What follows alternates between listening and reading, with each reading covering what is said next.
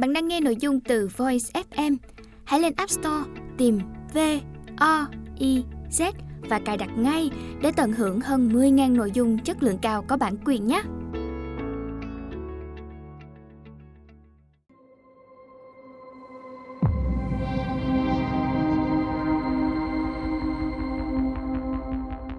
Bạn đang nghe sách nói tại Voice, thư viện sách nói First New. Mời các bạn lắng nghe quyển sách Tôi ổn, bạn ổn. Tác giả Thomas A. Harris. Người dịch Huỳnh Hiếu Thuận, Cẩm Xuân. Giọng đọc Kẻ trộm hương.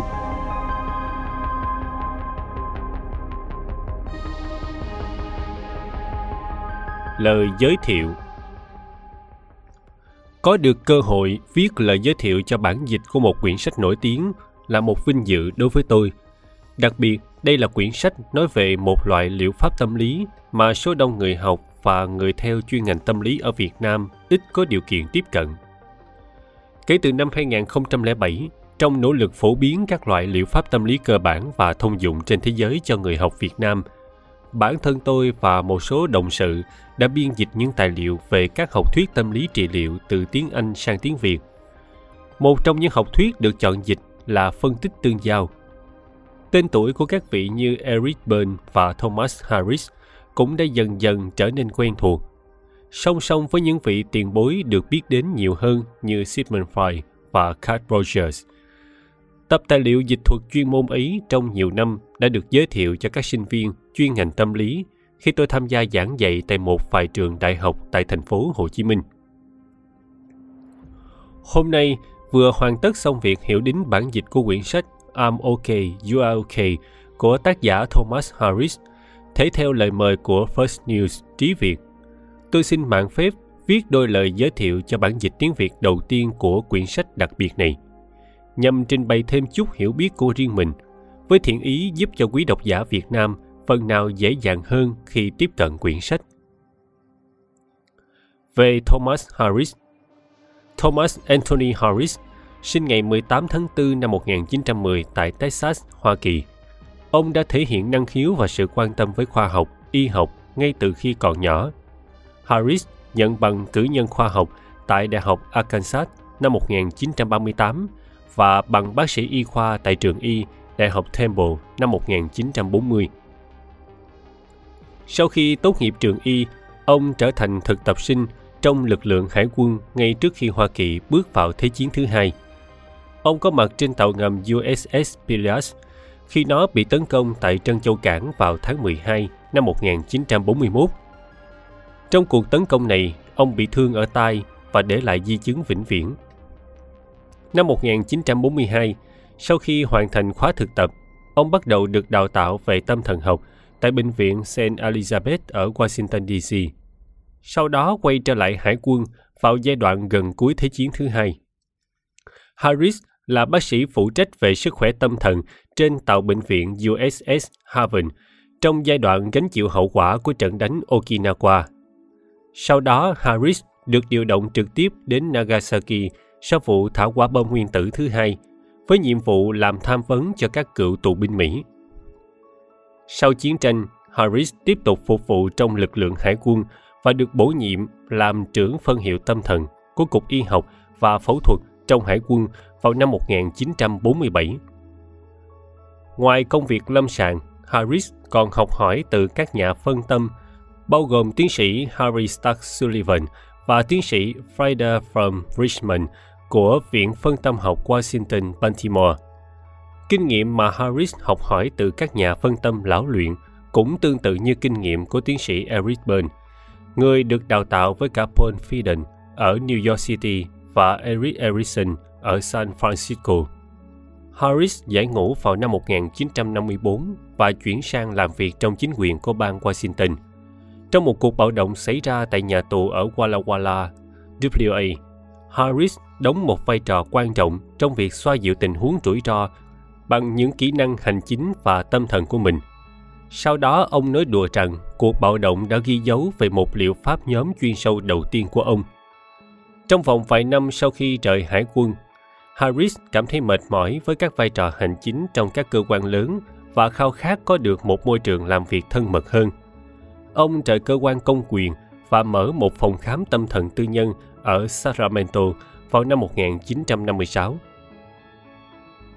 Cũng khoảng thời gian này, một bác sĩ tâm thần cùng tuổi với Harris tên là tiến sĩ Eric Byrne đang hành nghề độc lập ở Carmen và San Francisco, California. Trong những năm ấy, bên ngày càng thất vọng với các kỹ thuật trị liệu tâm lý đang thịnh hành trong tâm thần học và phân tâm học. Ông dần dần phát triển một học thuyết của riêng mình. Năm 1957, bên xuất bản một bài báo giới thiệu học thuyết mới của mình có tên là Phân tích tương giao. Phân tích tương giao đã sử dụng mô hình ba trạng thái cái tôi, ego state, tương tự như trong học thuyết phân tâm của Sigmund Freud, nhưng tập trung nhiều hơn vào sự tương tác giữa các cá nhân. Harris cùng với một số bác sĩ tâm thần và nhà phân tâm học khác ngay lập tức bị cuốn hút bởi thuyết phân tích tương giao và bắt đầu học các lý thuyết từ tiến sĩ Bền. Họ sớm thử kết hợp phương thức trị liệu vào các hoạt động hành nghề của mình. Harris bắt đầu hợp tác chặt chẽ với Bền từ năm 1960. Năm 1964, Bền xuất bản cuốn sách bán chạy nhất Games People Play, tạm dịch những trò chơi mọi người chơi. Trong đó các ý niệm về trò chơi và lý thuyết phân tích tương giao được giới thiệu với công chúng. Harris tiếp tục làm việc với Byrne và các nhà phân tích tương giao khác trong việc kết hợp các kỹ thuật này vào tâm thần học lâm sàng cũng như giúp truyền bá lý thuyết này sang các quốc gia khác. Harris trở thành một trong những thành viên chính của đợt hội thảo về tâm thần xã hội tại San Francisco, được tổ chức với một loạt các bài giảng về phân tích tương giao do tiến sĩ Eric Byrne thực hiện. Với thành công vượt bậc của Games People Play và sự phổ biến của phân tích tương giao sang châu Âu và châu Á, Harris muốn có những đóng góp của riêng mình. Mặc dù thực tế là ý niệm về games, trò chơi đã thu hút được nhiều đối tượng, nhưng vẫn có những biệt ngữ kỹ thuật và ngôn ngữ khác biệt khiến học thuyết này vẫn còn khó đọc đối với nhiều người. Harris bắt đầu viết một hướng dẫn thực tế hơn về kỹ thuật này với mong muốn thu hút nhiều độc giả hơn. Harris sử dụng các nguyên tắc của phân tích tương giao để phát triển lý thuyết về bốn vị thế sống và cuối cùng ông đã chọn I'm okay, you're okay. Tôi ổn, bạn ổn. Vị thế sống theo ông là lý tưởng nhất, làm tiêu đề cho cuốn sách của mình. I'm okay, you're okay chính thức được phát hành vào năm 1969. Nhiều nguồn trích dẫn cho rằng sách được xuất bản năm 1967. Thực tế đó chỉ là năm trên bản quyền. Tiêu đề hấp dẫn đã làm nên thành công chỉ sau một đêm. Nhiều độc giả của Games People Play nay tiếp tục tìm mua I'm OK, You're OK. Tiến sĩ Eric Byrne qua đời vào tháng 6 năm 1970, để lại Harris và cộng đồng phân tích tương giao toàn cầu dần dần bị suy yếu. Nhưng các nguyên tắc và lý thuyết của phân tích tương giao thì đã được thiết lập mạnh mẽ trên toàn thế giới. Trong thập niên 1970, một số người trong cộng đồng phân tích tương giao cảm thấy Harris đã làm một việc bất lợi đối với học thuyết phân tích tương giao, vì họ cảm thấy cuốn sách của Harris như là một phiên bản làm loãng đi các nguyên lý ban đầu. Tuy nhiên, chính sự gần gũi trong cách truyền tải của Harris đã giúp thuyết phân tích tương giao trở nên dễ hiểu, thực tiễn và đến được với đông đảo bạn đọc hơn. Năm 1985, Harris và vợ xuất bản phần tiếp theo của I'm OK, You Are OK với tựa đề Staying OK, vẫn ổn. Harris tiếp tục mục tiêu của mình là làm cho phân tích tương giao trở nên đơn giản và tránh các từ vựng và phép loại suy nặng tính kỹ thuật. Harris qua đời năm 1995 để lại người vợ Amy và bốn người con. I'm okay, you are okay. I'm okay, you are okay dựa trên lý thuyết phân tích tương giao được phát triển bởi tiến sĩ Eric Byrne trong cuốn Games People Play. Harris tin rằng hầu hết mọi người đều có trạng thái sống tiêu cực. Tôi không ổn, bạn ổn. I'm not okay, you are okay. Dẫn đến các phản ứng cảm xúc đối với những người xung quanh bị rối loạn. Harris cũng định nghĩa các trạng thái sống khác và đưa ra lời khuyên hữu ích để cho phép tất cả mọi người hướng đến một vị thế lý tưởng. Tôi ổn, bạn ổn. I'm okay, you are okay. Đối với Harris, hài lòng với bản thân và với người khác là cách để hạnh phúc, mãn nguyện và có các mối quan hệ tốt đẹp. Ngôn ngữ chân thật và cách viết dễ hiểu của Harris đã giúp cuốn sách bán chạy ngay khi vừa ra mắt. Nó cũng đưa cụm từ I'm okay, you are okay vào vốn từ vựng được sử dụng thường ngày của người Mỹ. Quyển sách đạt vị trí số 1 trong danh sách sách bán chạy nhất của New York Times vào năm 1972, một tác phẩm phi hư cấu. Được dịch sang hơn 20 thứ tiếng khác nhau. Chủ đề tôi ổn, bạn ổn gần như đã được công nhận trên tất cả các châu lục.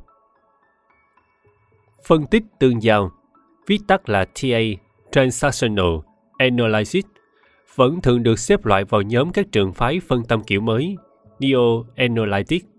Ngay cả khi Eric Berne, người bắt đầu xây dựng học thuyết phân tích tương giao vào năm 1954, đã phủ nhận sự liên hệ giữa phân tích tương giao với học thuyết phân tâm chính thống của Freud. Mặc dù phân tích tương giao có sự khác biệt về nhiều mặt với quan điểm phân tâm cổ điển, nhưng thực tế một số khái niệm trong phân tích tương giao đã xuất phát từ tư tưởng của Freud. Ví dụ, Harry Stark Sullivan, một nhà phân tâm kiểu mới, đã có những ý tưởng cơ bản về các tương tác liên cá nhân và những ý tưởng này đã được chấp nhận rộng rãi trong phân tích tương giao. Phân tích tương giao trong phần lớn trường hợp là một phương thức làm việc với những cá nhân trong bối cảnh làm việc theo nhóm. Nhà trị liệu vì thế nên có một số kiến thức về phương pháp làm việc theo nhóm. Trước khi thử áp dụng phân tích tương giao vào trị liệu tâm lý, những nguyên lý cơ bản trong học thuyết về nhân cách của phân tích tương giao có thể giúp ta hiểu được những yếu tố động lực học của các thân chủ và các kiến thức đó cũng có thể hữu ích trong thực hành tâm lý trị liệu cá nhân. Phân tích tương giao là phương pháp trị liệu thoát thai từ quá trình thực hành của Eric Berne. Berne tin rằng mỗi cá nhân là một phức hợp của nhiều thực thể riêng biệt, mà mỗi thực thể ấy lại có những khuôn mẫu riêng về hành vi, lời nói và cảm xúc khác nhau. Mỗi một trong số những thực thể ấy sẽ phụ trách kiểm soát con người vào những thời điểm khác nhau. Bên gọi những thực thể này là những trạng thái cái tôi. Đây chính là khái niệm cốt lõi trong học thuyết phân tích tương giao. Bên 1966 khẳng định trong mỗi con người có sự hiện diện của ba trạng thái cái tôi mà ông gọi là cái tôi cha mẹ P parent, cái tôi người lớn A adult và cái tôi trẻ em C child. Mỗi trạng thái cái tôi P, A và C đều có những khuôn mẫu riêng về điệu bộ, thể thức và lời nói. Mỗi trạng thái cái tôi có khả năng đảm trách việc chi phối tâm trí con người ở từng thời điểm nhất định. Trạng thái cái tôi nào đang ở vị thế kiểm soát thì cá nhân sẽ thể hiện những hành vi và lời nói liên quan đến tính chất của trạng thái cái tôi ấy. Trường phái phân tích tương giao khẳng định rằng mặc dù có một số liên hệ giữa các khái niệm của Freud về cái ấy, ID, cái tôi, ego và cái siêu tôi, super ego, với khái niệm ba trạng thái cái tôi CA và P của phân tích tương giao, nhưng thực ra chúng có ý nghĩa hoàn toàn khác. Đúng là khi so sánh ta có thể thấy cái ấy và cái tôi trẻ em đều liên quan đến sự hướng lạc. Cái tôi, theo Freud, và cái tôi người lớn đều liên quan đến khả năng kiểm định thực tại. Cái siêu tôi và cái tôi cha mẹ về mặt nào đó đều đóng vai trò kiểm soát các thành phần khác của nhân cách. Tuy nhiên, cái trạng thái cái tôi P, A và C trong phân tích tương giao đều thể hiện dưới hình thức những hành vi thực tế, có thể quan sát được, chứ không phải là sự ngụ ý, chỉ những cấu trúc về tâm lý như ba ngôi nhân cách theo quan điểm của Freud. Theo Bern, cái siêu tôi, cái tôi và cái ấy đều là những khái niệm dựa trên sự suy luận, trong khi các trạng thái cái tôi là những thực tại có tính xã hội và có thể trải nghiệm được. Bên 1966 Tóm lại, khi một người đang trong trạng thái cái tôi người lớn, những người khác sẽ quan sát thấy người này thể hiện những tính chất của một người trưởng thành. Một khác biệt quan trọng giữa các khái niệm của Freud và Bern là trọng tâm của tư duy theo kiểu phân tâm học là ở tầng vô thức, còn phân tích tương giao thì chú trọng đến những hành vi có ý thức và có thể quan sát được. Cả ba trạng thái cái tôi đều được nêu lại rất rõ ràng, chi tiết trong tác phẩm của Thomas Harris. Hiểu và dịch nghĩa những cách gọi tên đặc thù của các tác giả thuộc trường phái phân tích tương giao là không dễ dàng với độc giả phổ thông. Vì thế, việc chúng ta nhắc lại một số khái niệm đặc thù trong học thuyết phân tích tương giao là rất cần thiết. Sau đây là một số khái niệm chính. Stock Stock là một từ trong tiếng Anh có nhiều nghĩa. Theo nghĩa riêng được bên nêu ra thì đó là một hình thức thừa nhận được thực hiện bởi một người này đối với một người kia thông qua sự lưu tâm đến nhau về mặt thể chất hoặc tâm lý. Tạm dịch chung là những tương tác kích thích. Tuy nhiên trong sách này, để phù hợp với ngữ cảnh, các tương tác của cha mẹ đối với đứa con, chúng tôi thường sử dụng cách dịch là vỗ về. Bên tin rằng tất cả mọi người đều có nhu cầu cơ bản nhận được những kích thích từ những người xung quanh, hay nói cách khác là cần được người khác thừa nhận. Những sự kích thích hoặc thừa nhận ấy có thể được biểu hiện dưới hình thức những sự lưu tâm về thể chất hoặc về tâm lý. Và bên gọi nhu cầu tìm kiếm những hình thức tương tác như vậy là shock hunger, đói thèm, khát khao vỗ về. Hai nhu cầu thiết yếu khác của con người cũng được nói đến đó là structure hunger, khao khát cấu trúc thời gian sống, xem chương 7, nói về sáu cách cấu trúc thời gian sống và position hunger, khao khát về vị thế sống, xem chương 3, nói về bốn vị thế sống điển hình. Cũng không thể không nhắc đến games, những trò chơi. Xem giải thích về thuật ngữ này ở trang 212-213. Một trong những nội dung quan trọng của học thuyết phân tích tương giao mà người khởi xướng học thuyết là Eric Berne đã nêu rõ trong tác phẩm Games People Play của ông. Cùng những khái niệm như life positions, vị thế sống, life risk, kịch bản sống, transactions, các tương giao, vân vân. Tất cả cùng làm nên một trường phái tâm lý trị liệu rất đặc thù, mang một phong cách tư duy riêng, nhãn quan nhìn con người rất riêng và cách thức tiếp cận hỗ trợ con người cũng rất riêng. Hy vọng rằng bản dịch tiếng Việt lần này của tác phẩm I'm OK you are OK tôi ổn, bạn ổn sẽ được người đọc Việt Nam, cả những độc giả phổ thông lẫn những người học và thực hành chuyên ngành tâm lý trị liệu mở lòng đón nhận và tìm thấy sự hữu ích có thể áp dụng trong đời sống và trong công việc của mình tri ân Eric Byrne, cha đẻ của phân tích tương giao tri ân Thomas Harris, tác giả quyển sách I'm OK you are OK. Chân thành cảm ơn công ty First News Trí Việt Publishing Company Limited. Chân thành cảm ơn nhóm dịch giả và biên tập viên đã làm việc với những nỗ lực đầy thiện ý và sự nghiêm túc để hoàn thành bản dịch này. Thành phố Hồ Chí Minh, ngày 30 tháng 4 năm 2022, bác sĩ Nguyễn Minh Tiến. Ghi chú về lịch sử xuất bản Kể từ khi bản bìa cứng đầu tiên được xuất bản năm 1969 với sự chào đón nhiệt tình rộng khắp, quyển sách tâm lý học đại chúng sâu sắc kinh điển này đã trở thành quyển sách tâm lý bán chạy nhất với hơn 15 triệu bản in đến tay các độc giả cho tới ngày nay. Đối với Harris, cảm thấy ổn với chính mình và với người khác là cách để hạnh phúc để có sự thỏa mãn cá nhân và những mối quan hệ chất lượng việc viết và xuất bản quyển sách này là một bước đi quan trọng để xúc tiến sứ mệnh của bác sĩ harris là thay đổi thế giới với từng người tại từng thời điểm. Ghi chú của tác giả. Lưu ý quan trọng là quyển sách này cần được đọc theo thứ tự từ trước đến sau từ đầu đến cuối.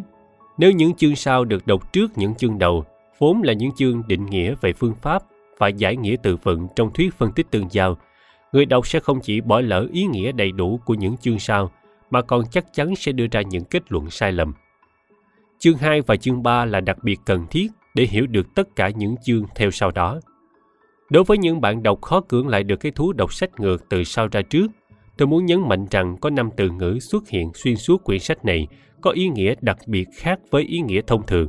Chúng là cái tôi trẻ em, cái tôi cha mẹ, cái tôi người lớn, ổn và trò chơi. Lời nói đầu Trong những năm gần đây đã có nhiều báo cáo cho thấy sự gia tăng của việc công chúng mất kiên nhẫn với lĩnh vực tâm thần học, nghiên cứu và điều trị các bệnh tâm thần, với hiệu quả điều trị có vẻ kém lâu bền của họ, với chi phí đắt đỏ, các kết quả gây tranh cãi và với các thuật ngữ mơ hồ bí hiểm của lĩnh vực này. Đối với nhiều người, ngành tâm thần học giống như một người mù ở trong căn phòng tối, lùng sục một con mèo đen vốn không có mặt ở đó. Các tạp chí và các hiệp hội về sức khỏe tâm thần nói rằng trị liệu tâm thần là một điều hữu ích, nhưng nó thực chất là gì hoặc nó thực hiện được những việc gì khi chưa hề được làm rõ. Mặc dù hàng năm đều có hàng trăm ngàn kiểu chữ nghĩa về tâm thần học được công chúng ngấu nghiến, song có rất ít dữ kiện có sức thuyết phục để một người đang có nhu cầu được điều trị vượt qua được bức biếm họa về các bác sĩ tâm thần cùng những chiếc trường kỷ huyền bí của họ. Sự mất kiên nhẫn được thể hiện qua việc gia tăng những quan ngại, không chỉ ở các bệnh viện và công chúng nói chung, mà còn ở chính các bác sĩ tâm thần. Tôi là một trong các bác sĩ tâm thần đó. Quyển sách này là sản phẩm của một cuộc nghiên cứu nhằm tìm ra câu trả lời cho những ai đang tìm kiếm những dữ kiện khó nhằn trong việc giải đáp câu hỏi tâm trí vận hành như thế nào. Tại sao chúng ta làm điều chúng ta làm và làm thế nào chúng ta có thể ngưng làm điều ta đang làm nếu muốn đáp án được dựa trên điều mà tôi cảm nhận sẽ là một trong những đột phá đầy hứa hẹn của ngành tâm thần học trong nhiều năm tới. Nó được gọi là thuyết phân tích tương giao. Học thuyết này trao hy vọng cho những ai đã nản lòng với những mơ hồ, huyền hoặc của các phương thức trị liệu tâm lý truyền thống. Nó mang đến một đáp án mới cho những ai muốn thay đổi, chứ không phải muốn thích nghi, cho những ai muốn sự chuyển hóa, chứ không phải sự thích ứng nó thực tế ở chỗ trình bày trước bệnh nhân sự thật rằng, anh ta phải chịu trách nhiệm với mọi thứ xảy ra với bản thân trong tương lai. Bất kể điều gì đã xảy ra với anh ta trong quá khứ. Hơn thế nữa, nó cho phép các cá nhân thay đổi, thiết lập sự tự kiểm soát, tự định hướng và khám phá được thực tế về tự do lựa chọn. Đối với sự phát triển của phương pháp này, chúng tôi rất biết ơn bác sĩ eric byrne người mà trong quá trình phát triển khái niệm phân tích tương giao đã tạo ra một hệ thống hợp nhất tâm thần học cá nhân và xã hội. Một hệ thống vừa toàn diện ở cấp độ lý thuyết, vừa hiệu quả ở cấp độ ứng dụng, được nghiên cứu, học hỏi từ bên trong 10 năm qua và được góp mặt trong những buổi thảo luận tại hội thảo cấp cao ở San Francisco do ông tổ chức là một đặc ân đối với tôi. Lần đầu tôi biết tới phương pháp điều trị mới của bên là thông qua một bài luận mà ông trình bày tại hội nghị miền Tây của Hiệp hội Tâm lý trị liệu nhóm tại Los Angeles vào tháng 11 năm 1957. Bài luận nhan đề Phân tích tương giao, một phương pháp tân tiến và hiệu quả cho trị liệu theo nhóm. Tôi đã bị thuyết phục rằng đây không phải chỉ là một bài luận, mà là một bản thiết kế chi tiết về tâm trí con người, điều mà trước giờ chưa có ai xây dựng, được trình bày bằng một nguồn tư vựng chính xác mà ai cũng có thể hiểu được để nhận diện từng phần của bản thiết kế. Nguồn từ vựng này được chọn lựa để giúp ai cũng có thể thảo luận về các hành vi và biết chúng có ý nghĩa gì. Một trở ngại của nhiều ngôn ngữ thuộc phân tâm học là chúng không có cùng một ý nghĩa với ý nghĩa thông thường được mọi người sử dụng. Chẳng hạn, từ cái tôi có nhiều ý nghĩa khác nhau với nhiều người khác nhau. Freud có một định nghĩa phức tạp hơn – như hầu hết các nhà phân tâm từ thời ông đều có. Nhưng những giải thích phức tạp, dài dòng này không đặc biệt hữu ích đối với một bệnh nhân đang cố gắng hiểu tại sao anh ta chẳng bao giờ giữ nổi một công việc nào. Đặc biệt là nếu một trong những vấn đề của anh ta là không có khả năng đọc đủ tốt để theo được các hướng dẫn. Thậm chí không có sự đồng thuận giữa các nhà lý luận về ý nghĩa của từ cái tôi – nhưng ý nghĩa mơ hồ và các lý thuyết phức tạp gây cản trở nhiều hơn là giúp ích cho tiến trình trị liệu. Herman Melville đã nhận xét rằng một con người của khoa học đích thực rất ít sử dụng từ ngữ khó hiểu và chỉ sử dụng chúng trong trường hợp những từ ngữ khác không diễn đạt được ý của anh ta. Trái lại, những người có kiến thức khoa học nông cạn cho rằng bằng việc tra trả những từ ngữ khó hiểu, nghĩa là anh ta hiểu được những điều phức tạp từ vựng của thuyết phân tích tương giao là công cụ trị liệu đúng đắn bởi vì bằng một kiểu ngôn ngữ mà ai cũng có thể hiểu được, nó nhận diện ra mọi thứ như chúng thật sự là. Với thực tế về những trải nghiệm thật sự xảy ra trong cuộc sống của những người thật sự tồn tại. Tương tự, về mặt phương pháp, vốn được đặc biệt xây dựng phù hợp với điều trị nhóm, cũng cho thấy sự khác biệt lớn giữa nhu cầu điều trị và những người được đào tạo để thực hiện công việc này trong suốt 25 năm qua, mà khởi đầu là những xúc cảm mãnh liệt đặc thù của những năm ngay sau Thế chiến thứ hai.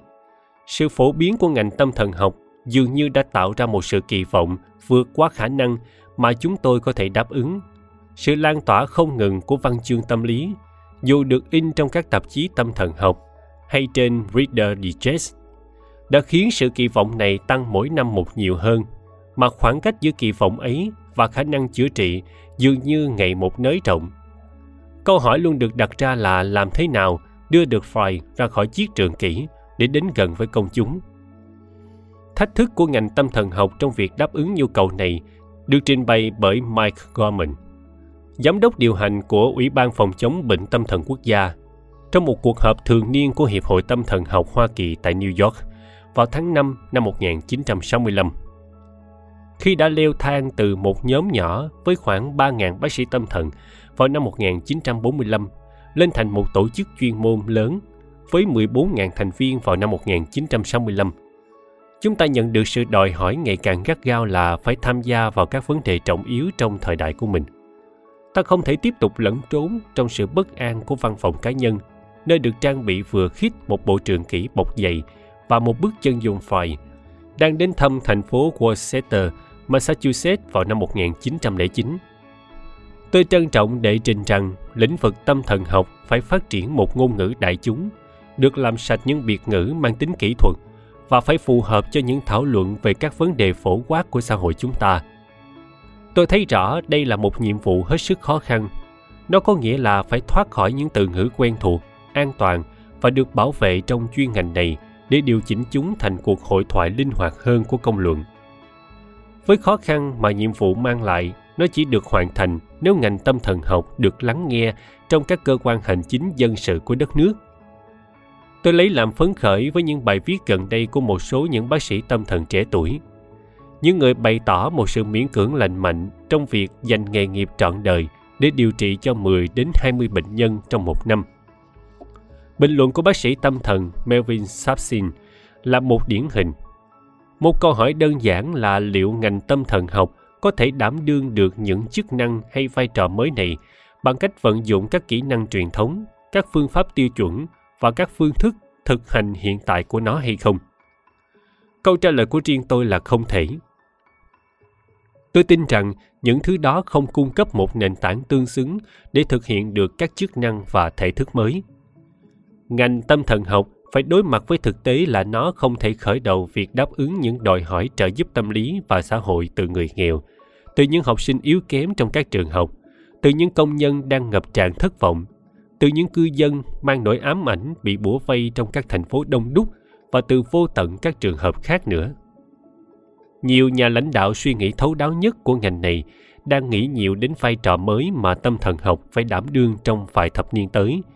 Không chỉ mở rộng việc đào tạo trong lĩnh vực riêng mình, mà còn phải liên kết với những môn học về hành vi khác, trên cơ sở bình đẳng trong việc thiết lập các chương trình đào tạo cho hàng ngàn nhân viên mới trong lĩnh vực sức khỏe tâm thần mà chúng ta sẽ cần đến nếu dự định đạt được những mục tiêu mà Tổng thống Kennedy tuyên bố trong thông điệp lịch sử về sức khỏe tâm thần năm 1963 của ông. Các chương đào tạo cho hàng ngàn nhân viên chăm sóc sức khỏe tâm thần bằng một ngôn ngữ đại chúng được làm sạch các biệt ngữ mang tính kỹ thuật và phù hợp cho những thảo luận về các vấn đề phổ quát của xã hội chúng ta, ngày nay đã được hiện thực hóa với thuyết phân tích tương giao hơn 1.000 nhân viên chuyên nghiệp đã được đào tạo với phương pháp này tại bang California. Phương pháp cũng đã lan nhanh ra nhiều bang khác trong cả nước và sang nhiều nước khác nữa. Khoảng một nửa số chuyên gia này là bác sĩ tâm thần. Một nửa còn lại bao gồm các bác sĩ y khoa thuộc nhiều chuyên khoa khác, khoa sản, khoa nhi, khoa nội, bác sĩ đa khoa. Các nhà tâm lý học, chuyên viên công tác xã hội, nhân viên văn phòng tập sự, y tá, giáo viên, những nhà quản lý cá nhân, các tu sĩ và cả thẩm phán. Phân tích tương giao hiện được sử dụng trong điều trị nhóm tại nhiều bệnh viện, nhà tù và các cơ quan thanh thiếu niên tại California. Nó được áp dụng ngày càng nhiều bởi các nhà trị liệu trong lĩnh vực tham vấn hôn nhân, điều trị thanh thiếu niên, tham vấn mục vụ và chăm sóc sản khoa tại gia đình, và tối thiểu là trong một viện về chậm phát triển tâm thần thuộc Lauren Hills, thành phố Sacramento.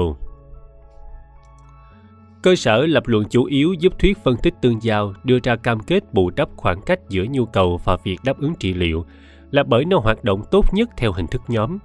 Nó là một công cụ giảng dạy và học tập chứ không phải là một cuộc xưng tội hay một cuộc tìm tòi mang tính khảo cổ học của những nhà tâm linh.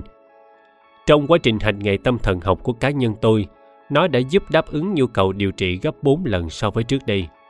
Suốt 25 năm qua, trong công việc của tôi với vai trò một bác sĩ tâm thần, điều trị bệnh nhân và quản lý các chương trình thể chế lớn, không có gì làm tôi phấn khích như những gì hiện đang xảy ra trong phòng khám của mình. Một trong những đóng góp quan trọng nhất của thuyết phân tích tương giao là nó đã cho bệnh nhân một công cụ mà họ có thể sử dụng.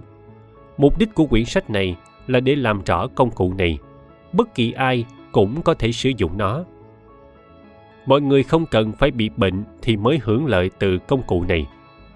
Với tôi, khi nhìn thấy mọi người bắt đầu thay đổi từ giờ điều trị đầu tiên, bắt đầu khỏe hơn, phát triển hơn và thoát khỏi sự bạo hành của quá khứ, quả thật là một trải nghiệm sâu sắc và bỏ công. Chúng tôi đặt niềm hy vọng lớn hơn của mình vào sự khẳng định rằng những gì đã từng xảy ra có thể lại xảy ra lần nữa.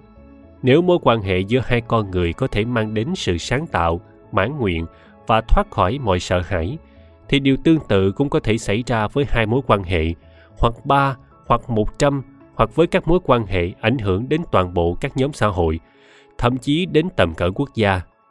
Các vấn đề của thế giới được ghi chép hàng ngày với những tiêu đề đầy bạo lực và tuyệt vọng, chủ yếu lại là vấn đề của những cá nhân. Nếu cá nhân có thể thay đổi, thì tiến trình của thế giới có thể thay đổi. Đây là một hy vọng đáng gìn giữ. Tôi muốn gửi lời cảm ơn đến rất nhiều người vì sự hỗ trợ, đóng góp và các nỗ lực của họ trong sự ra đời của quyển sách này. Trên tất cả, tôi mang ơn vợ tôi, Amy, người có kỹ năng viết và phương pháp tư duy phi thường để giúp đưa vào phiên bản cuối cùng này nội dung các bài giảng, nghiên cứu, các bài viết cũ, những quan sát và công thức của tôi mà rất nhiều trong số đó chúng tôi đã thực hiện cùng nhau. Những bằng chứng từ các nghiên cứu triết học, thần học và văn học của bà Ý nằm trải rác khắp quyển sách và chương sách về các giá trị đạo đức trong quyển sách này là đóng góp nguyên bản của bà.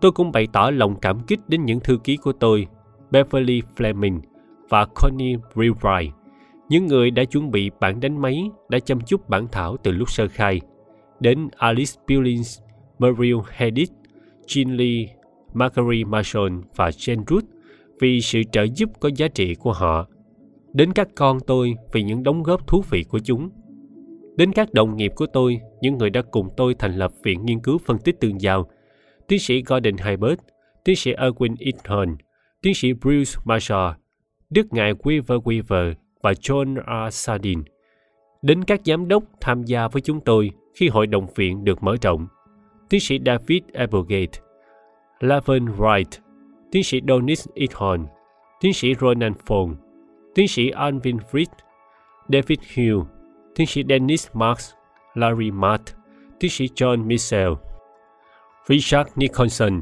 Đức ngài Russell Walsh, tiến sĩ Warren Rentins, Burton Root, Barry Rumbles, Frank Summers, linh mục Ira Tanner, Leroy Walter và Dr. Gio Young. Tiến sĩ Robert R. Ferguson, một sư cao cấp của nhà thờ Presbyterian Sacramento và cố vấn trong lĩnh vực giáo dục tại trường dòng Princeton Theological, đến Dr. John M. Campbell, chủ nhiệm của khoa nhân loại học tại Đại học New Mexico, James J. Brown của P. Saramento, Eric B. Vì sự khôn ngoan và nhận xét hào phóng của ông, đến tiến sĩ Ford Lewis, giám mục của giáo hội nhất thể đầu tiên của Saramento, bằng lòng tận tụy với sự thật và lòng trắc ẩn đã là nguồn động viên quý giá. Đến tiến sĩ Elton Tublut, giáo sư triết học tại Unham College, vì những dữ liệu quan trọng mới mà ông đã cung cấp cho tôi. Đến Đức Giám mục James Pike, nhà thần học công dân tại Trung tâm Nghiên cứu các định chế dân chủ ở Santa Barbara, vì sự nhiệt tình lan tỏa và sự trợ giúp hào phóng. Đến hai người đặc biệt đã từng huấn luyện và khuyến khích tôi trong lần đầu tiên tôi nghe nói về thuật ngữ, các tương giao giữa các cá nhân, tiến sĩ Frida Firm Richmond và tiến sĩ Harry Stark Sullivan. Và cuối cùng là đến các bệnh nhân của tôi, những người với tư duy sáng tạo và mang tính giải phóng đã cung cấp nhiều nội dung cho quyển sách. Chính từ lời yêu cầu của họ mà tôi đã viết nên quyển sách này. TAH, Sacramento, California, tháng 6 năm 1968. Hết lời giới thiệu, lời nói đầu.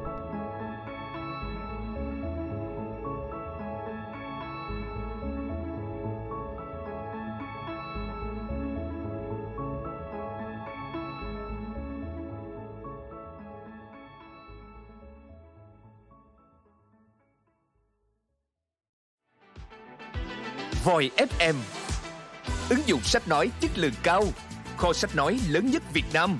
Từ các tác giả sách bán chạy nhất Cùng nhiều thể loại nội dung khác Podcast, sách tóm tắt, truyện thiếu nhi, thiên và ngủ. Chia theo các hạng mục dễ tra cứu Và được thể hiện qua các dòng đọc mượt mà. Hẹn giờ tắt để nghe trước khi ngủ. Điều chỉnh tốc độ nghe phù hợp với bản thân. Tải xuống để nghe không cần mạng Chế độ lái xe Thao tác đơn giản và an toàn Gần 20.000 người đã sử dụng và hài lòng Còn bạn thì sao? Tải ứng dụng Voi FM trên App Store hoặc Google Play để được nghe thử miễn phí ngay hôm nay. Voi FM, lắng nghe mọi lúc, bên bạn mọi nơi.